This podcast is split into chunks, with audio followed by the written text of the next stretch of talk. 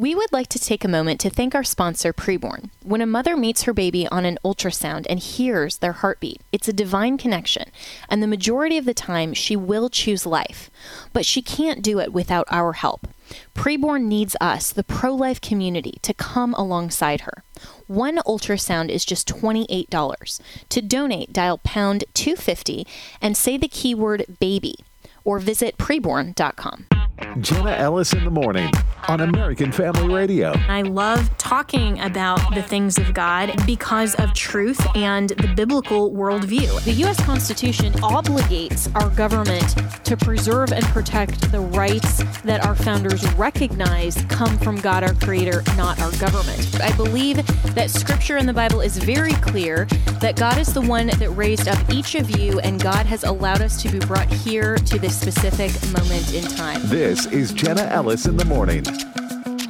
Well, good morning. It is Monday, February 5th, and yesterday in Los Angeles, California, uh, and Sun Valley, there was a wonderful uh, service and celebration for Pastor John MacArthur, who is celebrating 55 years as the head pastor of Grace Community Church. And what an amazing and incredible ministry that is to um, be so faithful to one congregation for so long. I think a lot of us as Christians think that, you know, we have to continue to go and do and, and, and continue to kind of, you know, climb the ladder and, and we apply that sometimes to ministry, but um, he has just been faithful and look at how many people now that his ministry has impacted, not just in Sun Valley, California, but uh, truly worldwide, and not just nationwide, but worldwide. And um, of course, if you have not yet seen the Essential Church movie, um, that was the documentary based on on the legal battle, uh, not only with him, but also some Canadian pastors. You can find that it's streaming on Salem Now, also Amazon, and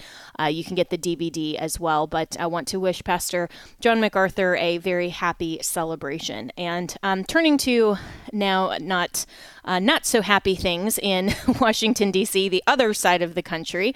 Um, there is this week, uh, the Speaker just announced that the House will vote on a clean bill to send Israel $14.3 billion. Uh, and this coming from Representative Thomas Massie. Israel has a lower debt to GDP ratio than the United States. This spending package has no offsets, so it will increase our debt by 14.3 billion plus interest. I'm a no. Uh, Congressman Bob Good from the great state of Virginia said we can support our most important ally, Israel, in a manner that reflects our fiscal principles and protects our ability to respond to future crises. There are unlimited options of unjustified, wasteful, and even harmful spending to cut and use to pay for Israel supplemental. So, Congressman Bob Good joins me now. And, um, Congressman, this actually really surprised me that this kind of clean bill would be sent that has zero offsets. Um, what has been the justification from the Speaker's office for this?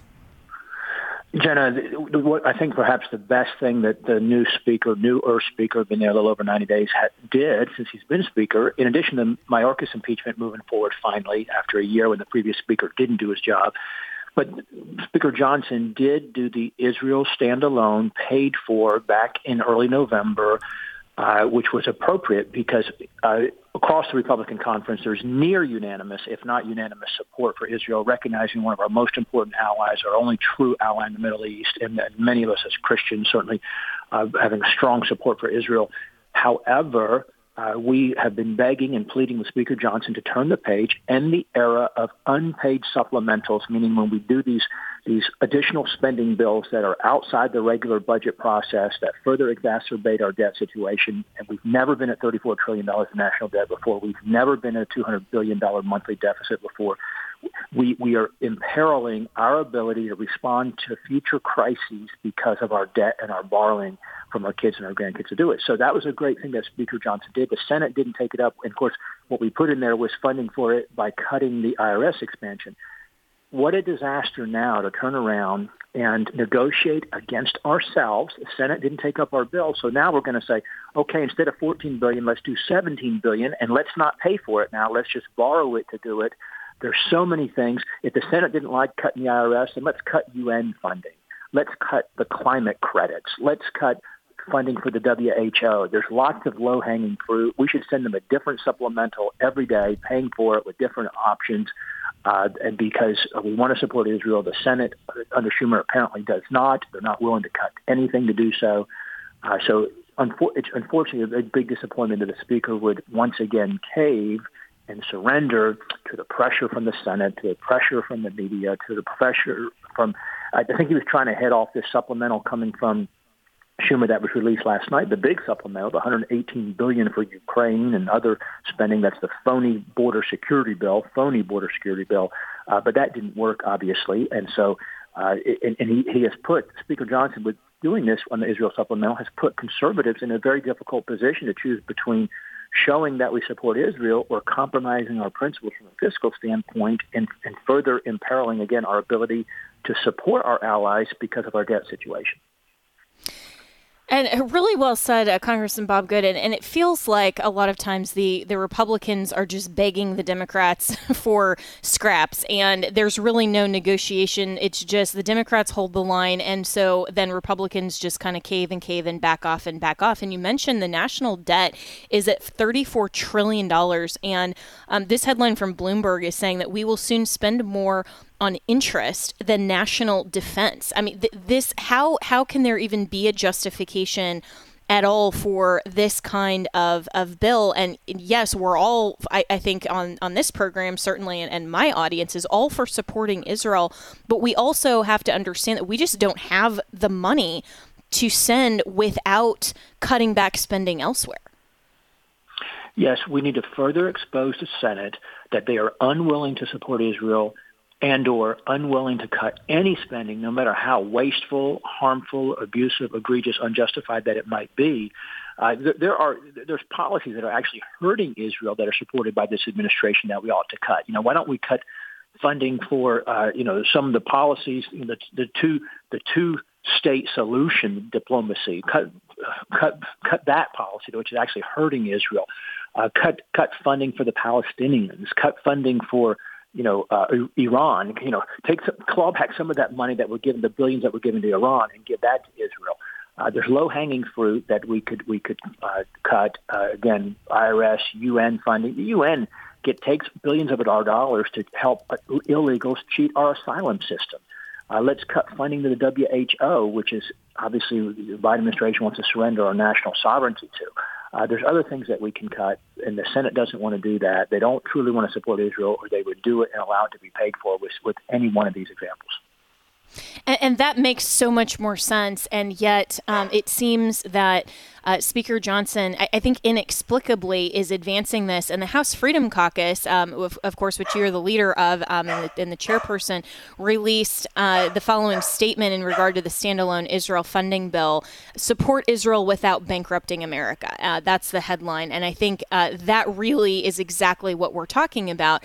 And so, moving forward, um, do you see that this type of uh, standalone bill is going to get enough support to pass in the House, and and we're looking at adding to the national debt, or what are the options right now on Capitol Hill?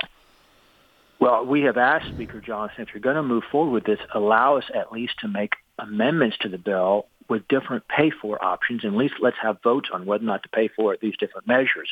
Again, we support Israel strongly. We believe they're our most important ally, and, and they're one of the just a handful who are true allies on the global stage. Uh, but allow amendments to it. But I fear what's going to happen is we're going to pass under suspension of the rules, uh, where members will will yield to the just the perception. They don't want to. They're, they're fearful of being perceived as not supporting Israel, and they'll compromise again on the fiscal uh, stability, uh, solvency of the United States, and borrow the money to do it. I fear it will pass in that respect, and then that just facilitates, you know, the next supplemental to not be paid for. Uh, you know, whether it's for Taiwan or whether it's for disaster relief or whether it's for some other so-called crisis that comes up, let alone Ukraine for $60 billion in its $118 billion supplemental that was released last night. When you failure or, or, or, surrender facilitates future failure and surrender, there's no such thing as one-time exceptions. Uh, these are precedents for what you do going forward. And when we were encouraged by the speaker three months ago that, hey, let's turn the page and let's stop the era of unpaid supplementals because the, the days of spending without consequence are over. To your point of a moment ago, we're paying nearly an, a, trillion dollars in interest annually now. We're suffering 40-year high inflation because of the spending. We're suffering 20-year high interest rates because of the spending. The American people are hurting as a result of this bad policy related to our spending, and it's time to stop it. And we can do it. We can support Israel by paying for it.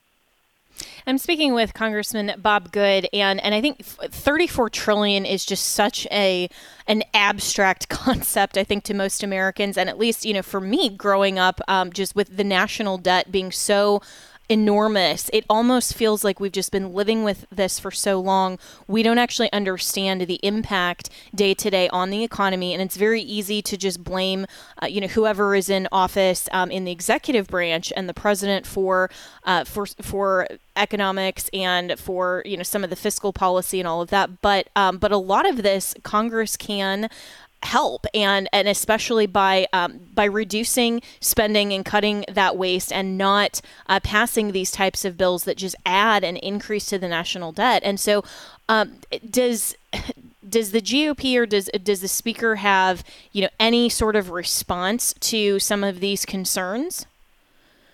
What the speaker has said is he's he, he believes that passing Israel as a standalone, even not paid for, diminishes the pressure to take up the Senate's 118 billion dollar supplemental that includes 60 billion for Ukraine, 14 billion for Israel, and he thinks, well, if we do Israel by itself, that relieves the pressure to, uh, on us uh, to comply with the Senate bill.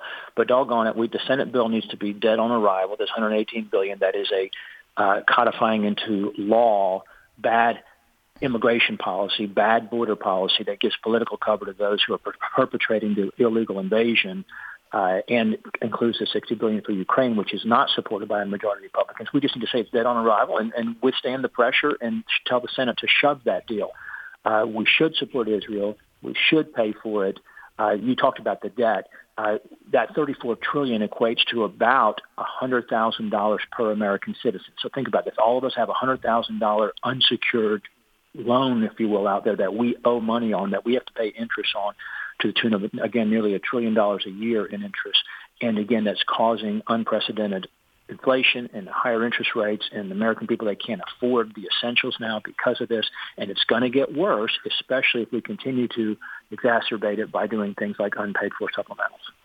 And and that picture right there of a hundred thousand per American. I mean, for everyone listening, imagine if right now per person in your household suddenly you had a hundred thousand dollars of credit card debt. I mean, people would be uh, very nervous, and and hopefully that would cause them great pause. And I think that is a lot more relevant of of a concept and um, and understandable of a concept than just saying something like thirty four trillion and oh well, you know, the government will pay for it, but the government is a non revenue generating institution. It's only through the American right. taxpayers that anything gets paid for. And so this does um, just seem very reckless. And it seems like the GOP can't withstand a lot of the pressure. And so, in just the last two minutes I have with you, um, Congressman Bob Good, um, there was a, a, tweet from one of our friends from the Blaze, um, Auron MacIntyre, that said, if you think that uh, the GOP is still a viable political party, then I don't know what to tell you. And so, um, is there any is there anything positive heading into um, this year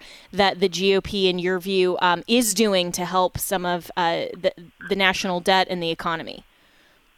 Well, it's frustrating. We're trying to change the most powerful nation in the history of the world, and we're trying to undo some 60 years of failure going back to the John Johnson administration that created this current climate. But at least you have members of Congress being willing to risk everything politically to fight to change the rules of Congress a year ago to hold the previous speaker accountable, to to vote out a speaker and elect a new speaker, to fight over our spending bills, which we haven't fought before, uh, to to pass some of our spending bills that we haven't done in decades, uh, to try to reform FISA uh, to try to end the era of, again, unpaid supplements. So at least we're having those battles. And what we've got to do is put pressure on all Republicans that it's uncomfortable, it's untenable, it's painful to, to support bad policy. We've got to get elected more courageous conservative freedom caucus types in these primaries. I think we're going to do that this, this spring and this summer. Um, and uh, that that's the key is to get the, the, courageous fighters in there that, that will take a stand and will do the right thing. But I'll just last thing I'll just say very quickly is this supplemental bill from the Senate, this $118 billion. This is a point of demarcation for Republicans. You're going to find out which Republicans are on your side and which Republicans are on the side of the lobbyists, the K Street, and the Wall Street, and the elites on who supports this $118 billion supplemental that's been brought by the Senate. Really good point, and that's why we need to have uh, a, a chart and know who has voted in which direction. And I would encourage everyone call your representatives in Congress, call the Speaker's office, and tell them how you feel about this reckless spending bill. All right, we'll be right back with more here on Jenna Ellis in the morning. We would like to take a moment to thank our sponsor, Preborn. When a mother meets her baby on an ultrasound and hears their heartbeat, it's a divine connection, and the majority of the time she will choose life. But she can't do it without our help. Preborn needs us, the pro life community, to come alongside her. One ultrasound is just $28. To donate, dial pound 250 and say the keyword baby or visit preborn.com. Welcome back to Jenna Ellis in the Morning on American Family Radio. Well, as we continue to see the dramatic differences and divides between red states and blue states and leftist policies versus conservative policies, especially in the area of parental rights, we continue to see headlines like this one. A New York father loses legal battle to stop his son, eight, from taking puberty blockers to change gender. So, a New York family court uh, official has denied a father the legal right to stop his eight year old son taking life changing hormones that would begin his medical transition to a girl. Dennis Hannon, 32, a software engineer a senior software engineer from Buffalo, has been locked in a quote unquote nightmare legal battle with the Erie Supreme Court spanning seven years fighting to retain his fundamental parental rights. He says that the boy's mother pushed the child's transition and says the boy himself was not distressed at all about living as a boy, and that um, typically is is the story. And then, without his knowledge or consent, there was a unilateral transition um, when the child was um, about four or five by the school. This is a horrific story, I think, for any parent. And Dennis Hannon joins me this morning, and um, I just, I, I, I, I cannot tell you how heartbreaking this story is, uh, Dennis. And I am so sorry that you were going through this. And um, and I know for everyone listening already. Uh, we will we will also uh, say this at, at the end, but you have a, a Give Send to Go a campaign that was uh, created. It's Give Send Go forward slash indoctrinate this. That's the organization that's trying to help you with the legal uh, fees because um, right now you don't have the funds to appeal. I mean, this is so expensive. It's so horrendous. And um, thank you for joining me and, and, and telling your story. So, um, how how did this even start and and unfold, and how are you doing? Well, thanks for having me, Jenna. Um, good morning. I, I appreciate this opportunity to you know tell this story and get it out. So hopefully it sparks some true reform and change. Um, I was essentially so you hit the nail on the head. I was essentially the last to know in a unilateral gender transition of my child.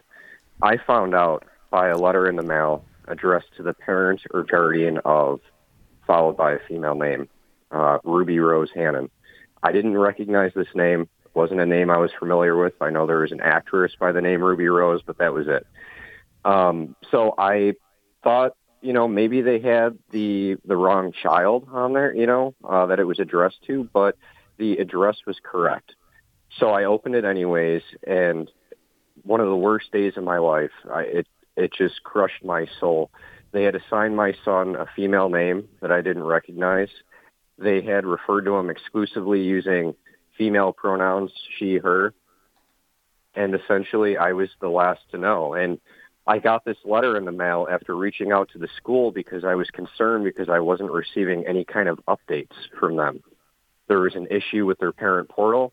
They worked it out. And then, I don't know, about several weeks later, I I got his report card in the mail, and I wish that that was the beginning, um, but it wasn't.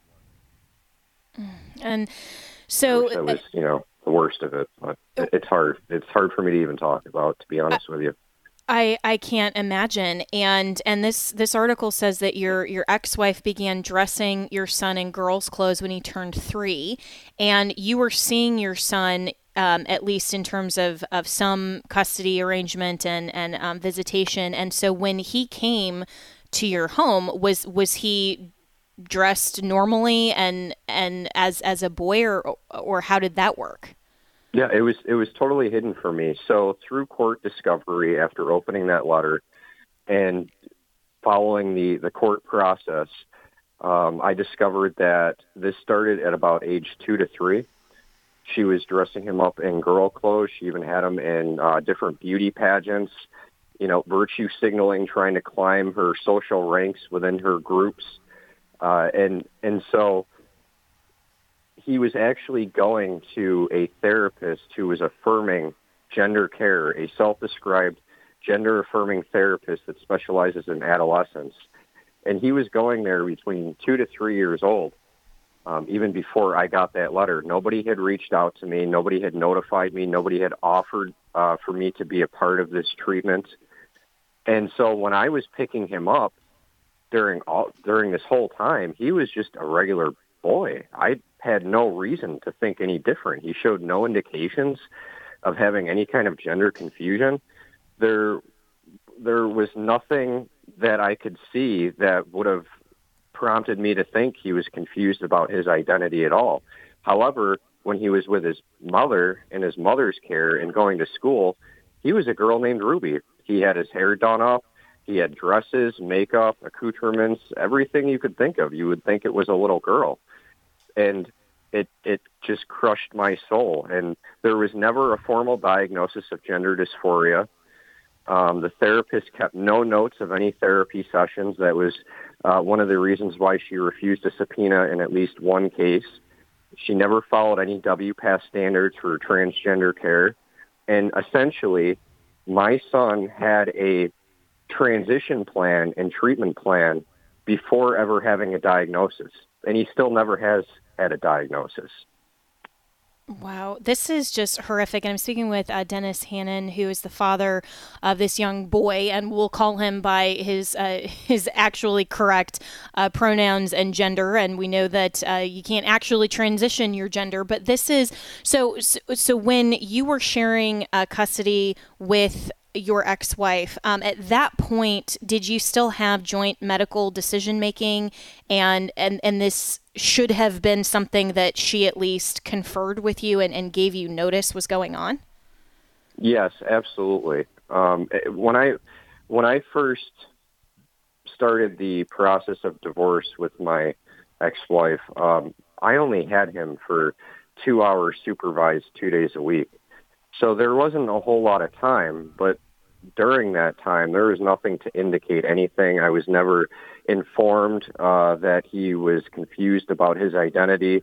No doctor, no therapist ever reached out to me. It it was shared. I had full access to medical, but you don't know what you don't know.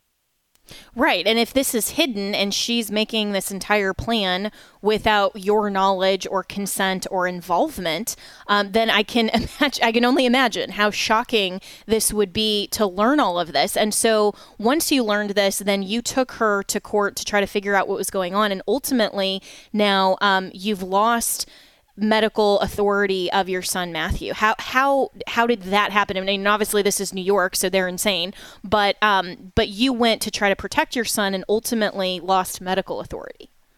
Yes, that's correct. So the therapist that he was originally going to um, between the ages of two to three actually referred my son to an endocrinologist, and over two phone calls totaling 45 minutes with only the mother. They never spoke to the child or saw the child at all. They said that my son could be a candidate for puberty blockers by the age of nine. I put a stop to that. The, the doctor's name was actually Dr. Tran, if you can believe that. I'm not making that up. Dr. Tran. So through the court process, this all came out. However, the courts ordered that he still go to a gender therapist I was taking him at sometimes once a week. It was $145 a session out of pocket. and he was never diagnosed with gender dysphoria. So he went there a year and a half, and they called it essential medical treatment. Finally, I said, hey, look, enough is enough. He's been here a year and a half, no diagnosis. I said, you know what? I want you to discharge my son. I wrote an email. I copied all the parties on it. The therapist refused to discharge my son. And in return, I lost my sole medical authority. So she has full control over his providers, uh, his treatment. I, I don't have a say in anything when it comes to his health or medical decision making. So, so through this whole time that he was going to this therapist, and you were still involved, um, what was your son saying at the time, and and how how was he dealing with all of this? Well, it was difficult um, because when this started, he didn't really have a voice, and then as years went by, he realized that this isn't something that he ever wanted. It was something that was forced upon him. And nobody had ever considered the psychological impact on a five year old socially transitioning them. So, of course, in school, one year he's a girl named Ruby, and the next year he's a boy. Kids would ask him, you know, weren't you a girl? Wasn't your name Ruby? Excuse me. And he just plays it off and, and says, you know, you must have the wrong person. Um, but it's it's been very hard on him, and this is something that you know he's he's had to live with. Um, but now he's a very normal little boy, loves doing boy things, and just like before, shows no indication of, of being confused whatsoever. Wow. Well, well, thankfully, um, he is at least, um, according to this article, and you can confirm, he is at, at least now um, a boy. Goes by Matthew, and he's eight years old. Um, yep. And so, so is he expressing more of a voice in this process at, at that age, or where is this currently? Yeah, I, well, he had to learn early um, that it's it's important to stand up for what you believe in and what you want in life, and sometimes equally as important to stand up for what you don't and, and make that known. So now that he is, he's actually nine years old now. Now that he's nine, he's older. He understands and he realizes uh, what happened to him, and he realizes that he was so young.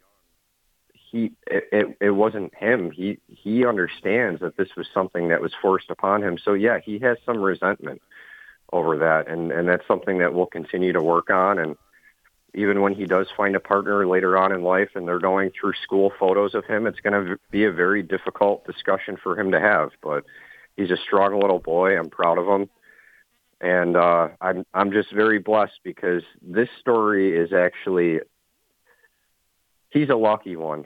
Some other kids out there aren't as lucky, and that's why I'm coming forward. So hopefully, I can be the first shoe that drops that says, "Look, we need to stop gender affirming care for minors. This is just a business, and we're we're hurting these kids. It needs to stop." Yeah, and I'm so grateful that you are telling your story as difficult as this is because our, our society, you're right, is going to have to increasingly deal with the fallout of the LGBT agenda and the all of these so-called medical professionals that are forcing uh, this type of gender transition and parents who are for virtue signaling as you mentioned or other reasons forcing this on kids and um, and as they get older um, if they choose to then say wait a minute this is this is not right then yeah. they're going to have to deal with a lot of this fallout and um, and you personally have, have also had to deal with the fallout of the expense of the court process. Um, you've said that you've spent every dime of your retirement, and um, you That's currently right. don't have the funds to to appeal. And so, um, so again, the Give Send Go is Give Send Go forward slash indoctrinate this, and that's the organization uh, that is helping parents preserve traditional family values. Um, you can go to their website as well. It's indoctrinatethis.org, and um, and so people can give there to help you if they if they would like to. Um, but what is your plan forward? I mean, and I just a nine year old. That's still. I mean, he is still so young, and his childhood should have been a childhood not dealing with this kind of genuinely adult material. So I mean that's that's still really really young to have to deal with this. But um, what is your plan forward in terms of a pathway to appeal? What is your goal? Well, I hope to appeal. Um, the way that the orders were written, it's going to take about four appeals to really undo all of the damage that was done through the Supreme Court. I'm taking it one day at a time. Um, I do feel blessed in the sense that although I may have lost in court as it stands right now, that I saved my son in the process because he is awake and he understands. And I have full faith that, um, you know, he, he's, he's at a point where he can stand up for himself. Uh, but if I am afforded the opportunity to appeal, obviously that's what I'm going to do. I'm never going to stop fighting, but I hope to continue to tell this story so that others may learn from this experience so that if it, you know, if this doesn't happen to another parent or child again, then I feel accomplished at the end of the day. But if I go silent and this continues to happen, then that means that it was all done in vain. Well, thank you for speaking out, and um, I know that your son will be very grateful. Uh, the older that he gets, that uh, that you stood firm and gave him that voice and tried your hardest to protect him. And um, we will be praying for you um, in this endeavor. And in just the last few minutes I have with you, um, Dennis Hannon, um, and I so appreciate your time here. Um, what would you tell to other parents who maybe are sharing um, custody or they may be in a similar situation of, you know, not really knowing what's going on? I mean, are, the, are the, looking back, are there any kind of warning signs or conversations that you wish you had had with the mother or any advice that you could give um, our listeners? Yeah, absolutely. Talk to your children. Have these difficult conversations with them about the so-called gender identity ideology that's being pushed in schools and throughout our society. Because if you don't talk to your kids about this, a state funded educator or somebody else will that thinks that they know better than you. Mm, yeah. And and this is where these so-called experts um, are not, and they have an agenda instead of truly the best interests of the child. And it is it disgusts me how so many courts think that they can determine over parents like you the best interests of your child and can foreclose parental rights in that manner. And I really hope um, that you raise the funds, uh, Dennis, to be able to appeal this and uh, that you ultimately secure a victory. But again, you're speaking out and so appreciate that. And um, thank you so much for sharing your story today. Again, the GiveSend Go is givesendgo.com uh, forward slash indoctrinate this. And this is why uh, we need to be vigilant for parental rights, for family values, because this is not the America that um, that I know and love. Um, but we'll be right back with more here and Jenna Ellis in the morning.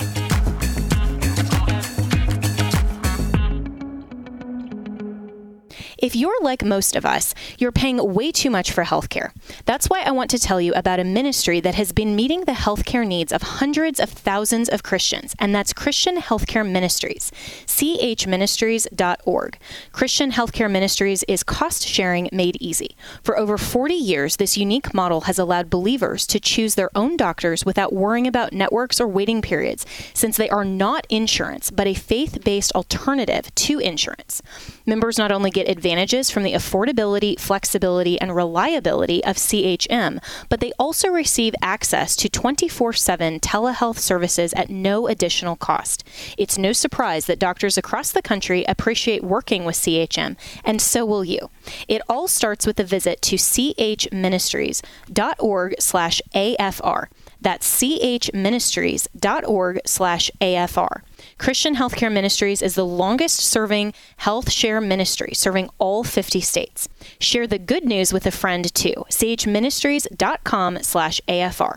Make the switch today with any time enrollment hybrid with Eight Days of Hope. Do you know over the last 19 years, Eight Days of Hope has helped over 9,000 families rebuild their homes for free in the aftermath of a natural disaster. About 55,000 volunteers have traveled coast to coast with Eight Days of Hope, and today we're excited to announce Eight Days of Hope 20, our 23 building trip from March 9th to March 16th in Amory, Mississippi.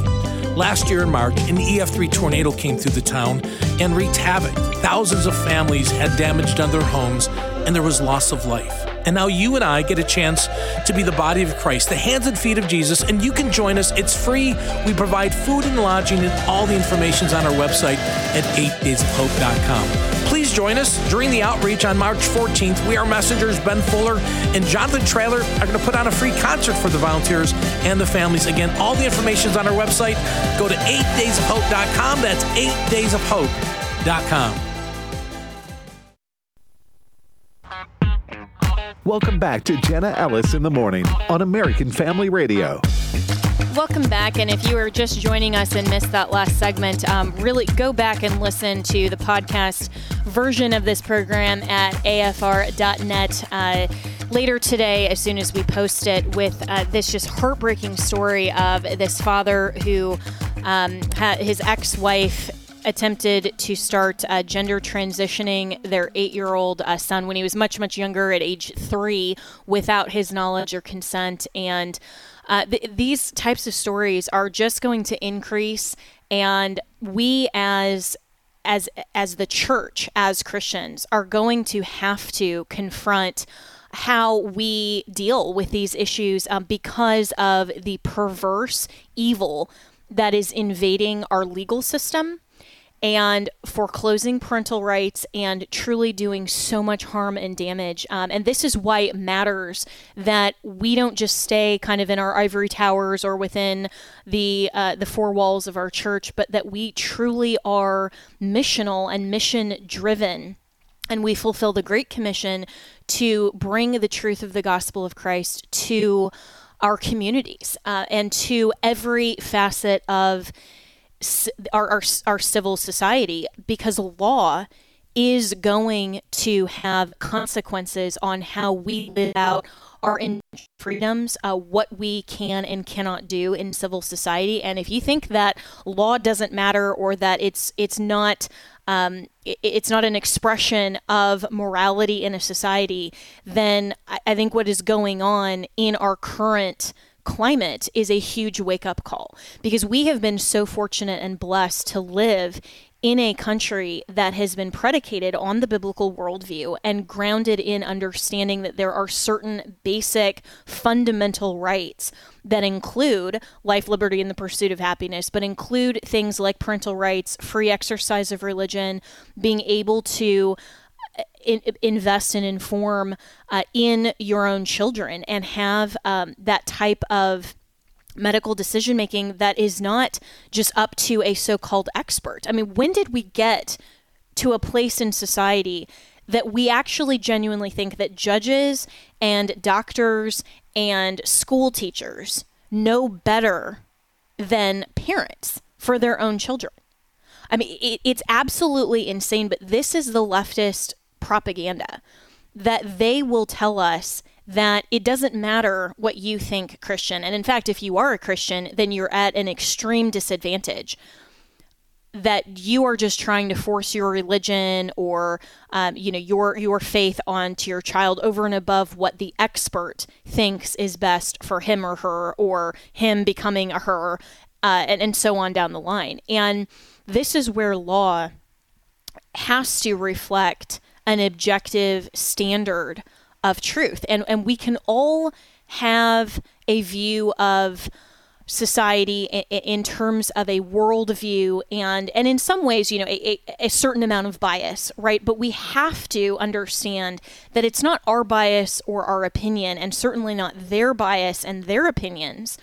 We have to have an objective standard. And i was thinking about this analogy last night. If you're trying to hang a painting and I'm, I'm actually trying to, to hang some, some of my artwork in my apartment, and I am not good at this at all. So I'm, I'm thinking about enlisting um, a couple of my, my guy friends to come over and, you know, please help me.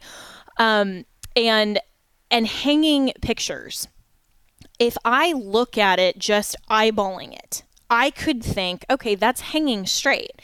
And that's my perspective. And if I move a little bit, you know, to the right or left, I might have a slightly different perspective. Now, is the painting actually hanging straight? Does it conform with the objective measurements? Because there there is a there is truly a definition of what constitutes level right? That's not that's not a, an opinion. It's not level versus crooked is not a matter of my perspective or theologically what we would call standpoint epistemology um, of, of your bias based on your truth your perspective your standpoint of how you view the world.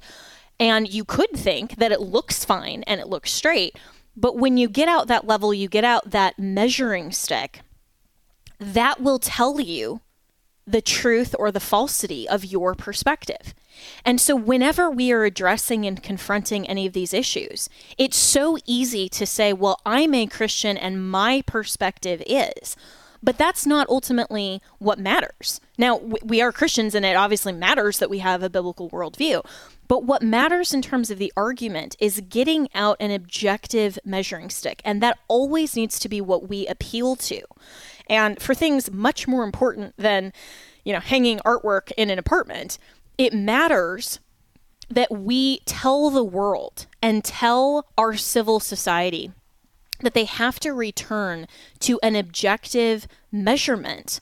Because otherwise we're descending into chaos with everyone's perspectives being equal to a certain extent. And that's what the left sold us that lie, right? Everyone can live out their truth. But what they meant by that is we are ultimately going to say everyone can live out their truth as long as it conforms to our bias and our agenda. And that's why they have consistently, over the last especially 10 or so years, the left has been very good at suggesting now that you have to be an expert if you want to opine on things that are just fundamentally obvious because they're they're what our founders called self-evident truth. Um, one of the greatest examples was when Matt Walsh, our friend from Daily Wire, was testifying in front of Congress, and the, a, a Democrat member asked him about biology and and the difference of course between men and women and the whole question of what is a woman. And well what's what is your qualification to comment on that and he just retorted, "Because I'm a human and I have eyes." I mean, it, it's so it's it's so basic. You don't need to be a biologist, according to now a member of our actual highest court in the land, that said Ketanji Brown Jackson said in her confirmation hearing that she can't answer that question because she's not a biologist, and everybody laughed at that and said, "Well, that's ridiculous." And so, so uh, since I'm not a weatherman, I can't tell that it's raining outside of my apartment this morning. Well, no, it goes deeper than that and it's worse than that.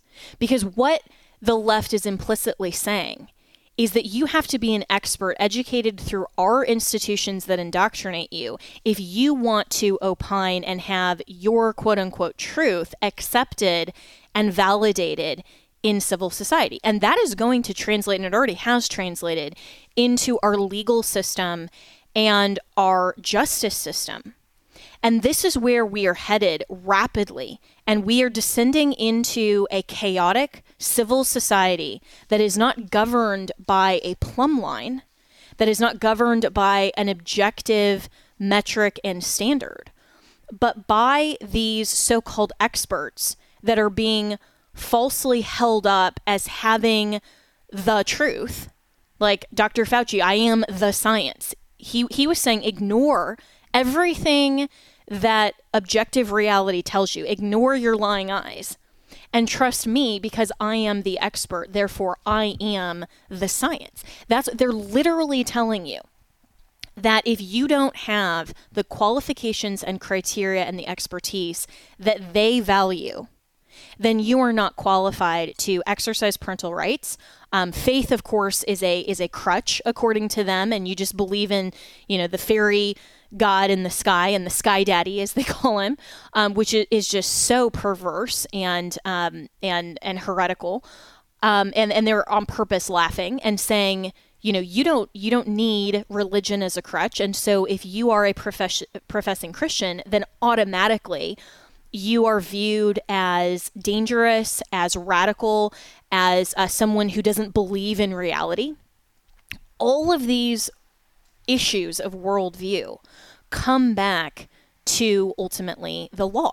Because when a culture and a society steps away from objective truth and an objective measurement by which we advance what is permissive and what is prohibited, the measurable legal difference between right and wrong, good and evil in a society where law functions and where we still, in, in some instances, have law and order. I mean, we still have courts of justice, even if um, the Democrats want to just release all of the criminals. You know, we still have courts of justice and equity. If we want to have our law reflect moral objective truth, then we have to go back to that objective standard instead of how the left is attempting to completely reinvent and reimagine these institutions. They take these terms like justice and they twist it and they pervert it. Justice now means not only social justice, which I know all of you listening are aware of that term, but it's even deeper than that and it's more um, nefarious than that.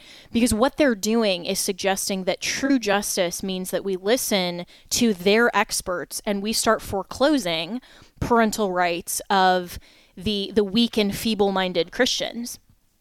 And they are continuing to advance their social agenda through the law. And so when culture descends into this type of chaos, the law will start reflecting the reality that they are projecting and creating. And this is why it is so important that Christians don't just step back and disengage, but that we stand up and we fight for the truth and we fight for that objective measurement. It's not my truth versus their truth. It's not me saying, I want to force my Christian views onto society. It's that the Judeo Christian worldview of civil government accurately reflects the only objective standard. Because it, it all, I mean, law is going to codify someone's morality. Law is always an expression of what society believes and what society allows and permits and what it criminalizes and punishes. And so it just depends on whose morality are we talking about. Now the left would like to tell you that in this post-truth era, anybody's view can can go but as we've established through this conversation they want to have their experts be the only ones that establish what is right and wrong and and in their view right now it is wrong if you as a parent do not affirm the gender transition of your child. They have said that openly. They've even used terms like wrong. And so they're using these terms and they're twisting and manipulating them to say that justice now means whatever their experts are telling us is the measurable difference between right and wrong, good and evil. So now that has been flipped on its head and the the definition of wrong is a parent not affirming their child's gender transition. That's what they would have us believe. And and this is where when we get to these types of court cases and we get to these types of decisions from judges that seem so bizarre and they are so wrong and they are we have to trace back the steps and and this started all the way back. I mean, really, the 1920s was bad uh, legally in terms of the Supreme Court, but also um, this really came to a, a head, and you're you're hearing uh, Todd and Copper playing in the background. And thanks to everybody, by the way, who always uh, writes in and says you love hearing them and you uh, you you you just love them. Uh, that's actually the the number one uh, response that I get from listeners is is how much you appreciate hearing the dogs, and I love that. But um, but if we if we go back and we consider where this started. This was back in the 1960s with a case in 1965 called Griswold versus Connecticut. It was the first contraceptive case where the Supreme Court looked at the Constitution. They didn't have any ability to actually rule on this particular case or opine for the entire country they created a doctrine called the penumbra doctrine, where literally they're re- reading between the lines of the text of the Constitution and saying that our rights emanate from the vast penumbra, the shadowy parts between the text, and that gives them jurisdiction to have an opinion on those rights. It's totally bizarre. And every single social issue that has come from that has stemmed from that very, very ill informed case that was so bad at its inception.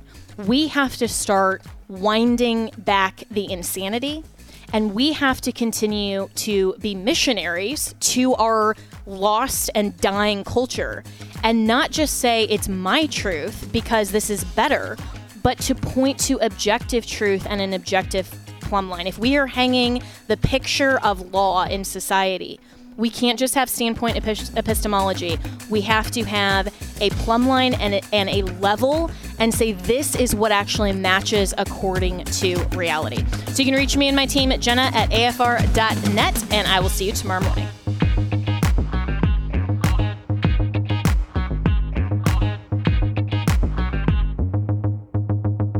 The views and opinions expressed in this broadcast may not necessarily reflect those of the American Family Association or American Family Radio.